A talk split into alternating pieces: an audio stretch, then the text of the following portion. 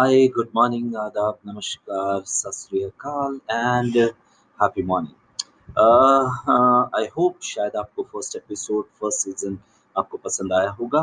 Based on that मुझे ऐसा लगा कि उम, अब अब वक़्त आ चुका है कि मैं आपको इस सेगमेंट के अगले दौर पे लेके चलूँ।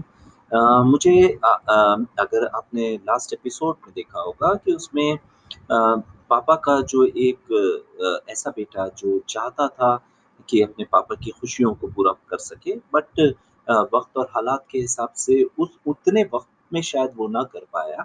लेकिन जैसे मैंने आखिरी में अपना पंच लाइन मैंने छोड़ा था कि अ, मैंने अपनी ज़िंदगी का वो मकाम हासिल किया कि जो मेरे पापा मुझसे चाहते थे उससे वो बहुत ज़्यादा खुश रहते थे इस बात को लेके कि ठीक है, जो मैं चाहता था वो ज़रूर नहीं बन पाया लेकिन जो एक मुकाम, रिस्पेक्ट और एक एक ऐसी पोज़ीशन हासिल जो उसे करना चाहिए थी उसने कर दिया और अपने पापा का नाम रोशन कर दिया।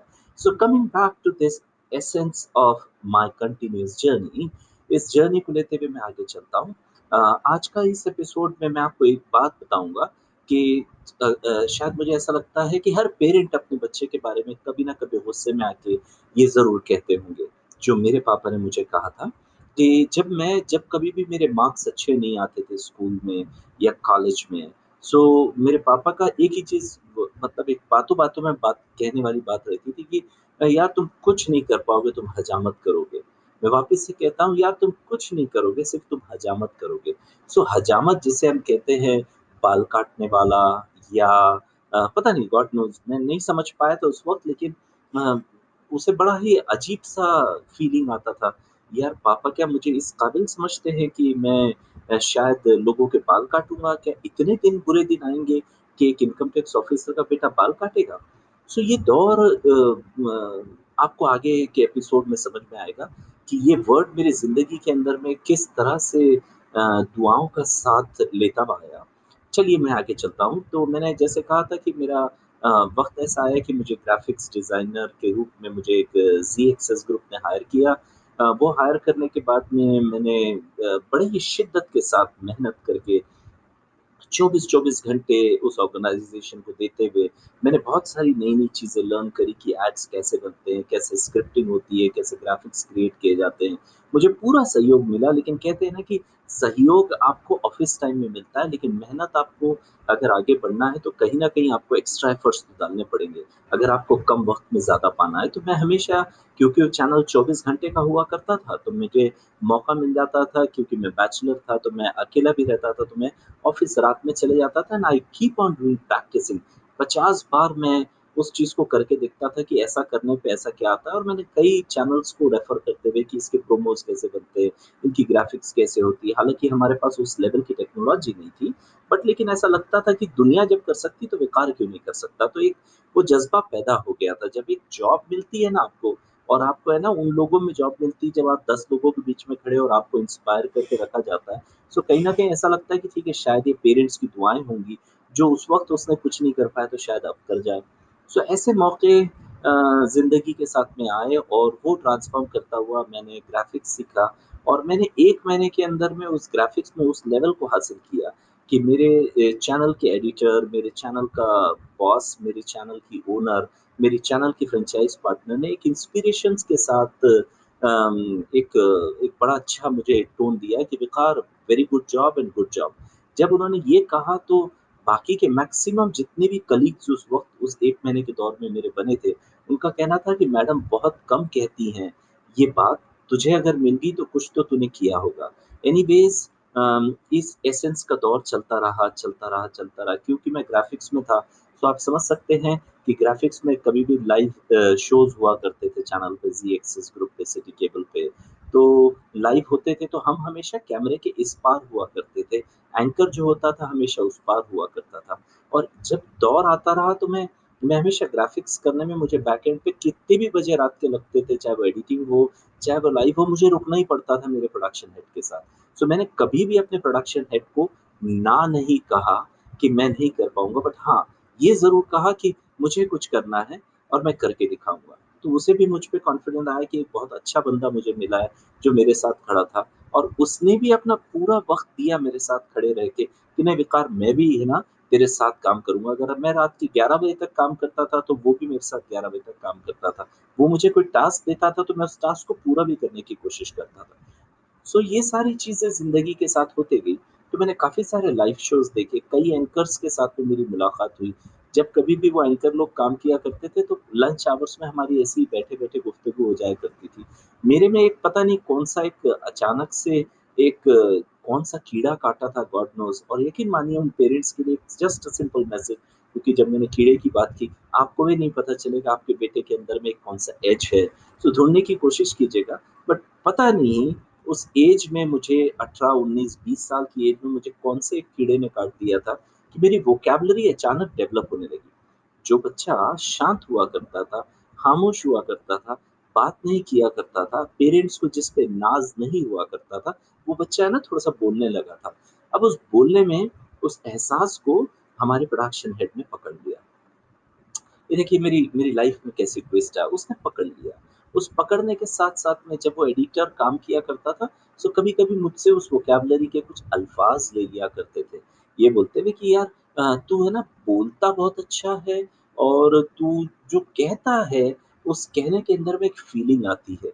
सो so, वो होता है ना कि बड़ा बहुत बड़ी किक आपको मिल गई। अब ये समझ में आने लग गया कि हाँ, बोलने पे भी लोग इंस्पायर करते हैं। सो so, जो पापा एक्सपेक्ट करते थे उस एज के अंदर में, मैं एकदम तुरंत के अंदर में उस बात को रिप्लीकेट करके सोचा कि काश मैं उस वक़्त भी अगर थोड़ा बहुत अपने आप को उस काबिल दिखा पाता, शायद मैं अपने पेरेंट को उस नाज़ के दौर में लेके जाता। बट अनफॉर्च्युनेटली वक़्त देर और दूर नहीं था। इंतज़ार का वक़्त लाइफ़ में मुझे ऐसा लगा कि शायद कहीं न कहीं करवट बदलने वाला है और उस करवट बदलते-बदलते कब कहाँ कौन से दौर पे जाने वाला ये विकार मुझे नहीं मालूम। सो ये लंच आते गए, बात होते गई, एडिटिंग होते गई, एडिटिंग के साथ में वक़्त गुज़रता गया, काफ़ी सारे एपिसोड्स लोगों के देखते गए। एक दिन अचानक से एक ऐसा मौका आया कि किसी हमारे जो हेड हुआ करते थे न्यूज़ के एंकर और एंकर नहीं प्रोडक्शन हेड जो हुआ करते थे, जो एक बहुत बड़ी रिपोर्टिंग की का बहुत बड़ा काम किया करते थे, जो आज की डेट में टाइम्स ग्रुप में काम करते थे करते हैं। तो उन्होंने मुझे कहा, "यार वक़ार मैं चाहता हूँ कि एक ऐसा एपिसोड बनाऊँ, जिसमें मैं तुझे कैमरे के सामने रखूँ।" तो ये जो था ना एक जो ट्विस्ट आया लाइफ़ के अंदर में, वो बहुत ही खतरनाक था मुझे ऐसा लगा और वो इतना खतरनाक था कि आप कहते हैं ना कि ठीक है, आपने बोलना सीख लिया, चलो ठीक है, आप लोगों को पसंद भी आने लग गए। लेकिन अचानक से किसी ने कहा कि आप mic, camera, action roll rolling इन बातों को समझे और लाइट आपके सामने इतनी ज़्यादा आपकी आँखों पे आए कि आपको सिर्फ़ सिर्फ़ कैमरा दिखे, बाकी दुनिया ना नज़र आए और दुनिया मतलब कैमरे के पीछे आपको हज़ारों और लाखों लोग देख से, सुने, समझे और आपको एप्रिशिएट करे या नाराज़ हो। वो वक़्त आ चुका था कि शायद उस किक को एक्सेप्ट करना, नहीं करना। थोड़ी देर के लिए शर्माया ये विकार, थोड़ी देर के लिए सोच में पड़ा और उसने एक्सेप्ट कर लिया। मुझे अच्छे से याद है रात के 1 बजे वो एपिसोड की एडिटिंग चालू थी और उस एडिटिंग के अंदर में मेरे जो हमारे यूनिट के हेड हुआ करते थे, उन्होंने कहा कि विकार दैट्स अ फैंटास्टिक जॉब इसको हम एडिट करके और बेहतर बनाएँगे और तुम धीरे-धीरे इम्प्रूव कर जाओगे। तो बहुत अच्छी बात लगी कि आपको एक किक के साथ में एक इंस्पिरेशन मिला और लर्निंग का दौर भी आपके साथ शामिल हुआ। वो लर्निंग का दौर कब, कैसे एक ग्राफ़िक डिज़ाइनर को एक वॉइस ओवर आर्टिस्ट बना दिया, एक स्क्रिप्ट राइटर बना दिया, एक एंकर बना दिया, मुझे नहीं मालूम। एक शो आया, फिर उसके बाद में काफ़ी सारे वॉइस ओवर्स आने लग गए। उस वॉइस ओवर्स के साथ में जो मुझे बहुत बड़ी खुशी मिली, एक बहुत बड़ा लाइव शो मिला जिसका नाम था हाउसी हंगामा। मतलब ये मेरी लाइफ़ का एक बहुत बड़ा ट्विस्ट शामिल हुआ और ये हाउसी हंगामा ने मुझे अम, एक ऐसा नाम दे दिया जहाँ एक पापा की जो बार-बार ये सोच थी कि तुम हजामत कर जाओगे, अब एक ऐसा वक़्त आ चुका था कि विकार अहमद को लोग विकी के नाम से जानने लगे और जब लोगों को ये पता चला कि विकी के मम्मी-पापा ये हैं, तो लोग ये कहते थे कि अब ये विकी जो है ये कयूम साहब का बेटा है मतलब मेरे पापा का नाम बोला करते थे। एक वक़्त ऐसा आया कि लोगों ने ये कहा कि कयूम साहब जो है ये वक़ार के बेटे हैं, ये विकी के विकी के पापा हैं। तो इन सारी चीज़ों को जब मुझे एहसास हुआ कि आपको अ, एक एक एडमायर आपको तभी मिलता है जब आप कुछ करते हो। तो ज़रूरी नहीं है कि बहुत पढ़ लिख के आप एक बहुत बड़ी पोज़ीशन हासिल करें। लेकिन कहीं ना कहीं ऊपर वाले ने हमारे अंदर में कोई ना कोई तो किक दिया है, जिसे हमको मान के चलना पड़ेगा। और हमने मुझे ऐसा लगा कि शायद वो मुझे एक वो वो जगह जो है, जो मुझे मिली है, उसके अंदर में शायद मुझे बहुत बेहतरीन किक मिल सकती है। और उस किक के सहारे मैं आगे बढ़ता चला गया। और आगे बढ़ते-बढ़ते पता नहीं वो कौन-सा एक एक ऐसा साथ मिल गया, जिसके अंदर में अ, मुझे एक अ, एक बड़ा ही अ, वो हम कहते हैं ना कि अ, नहीं यार अब तो अब तो कुछ कुछ तो करेंगे यार, कुछ तो कुछ तो अब अब आगे बढ़ना है। बस ये दौर का सिलसिला चालू रहा और 1 एपिसोड, 2 एपिसोड ऐसे काफ़ी सारे लाइव एपिसोड्स मिलने लगे और कई ऐसे लोग जिन्होंने विक़ार को कभी सिर्फ़ वॉइस ओवर में सुना कर सुना था, उन्होंने लोग ने जानना चालू किया कि ये वो चेहरा है, जो बेनकाब हो गया है अब। अब इस बेनकाब के साथ में लोगों ने काफ़ी एंटरटेनमेंट किया। मुझे भी बहुत सारी लर्निंग्स मिली। मैं वक़्त-वक़्त के ऊपर पे उन लर्निंग्स को सीखता गया।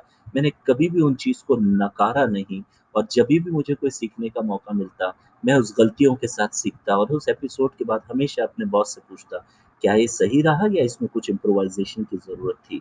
यकीन मानिए, ये ज़िंदगी का वो एहसास था, जो मुझे बार-बार याद दिलाता था और आज तक मुझे ऐसा लगता है कि अगर मैं वो काम को तकब्बुर की तरह या बहुत प्राउड की तरह ले लेता, तो शायद मैं आगे नहीं बढ़ पाता।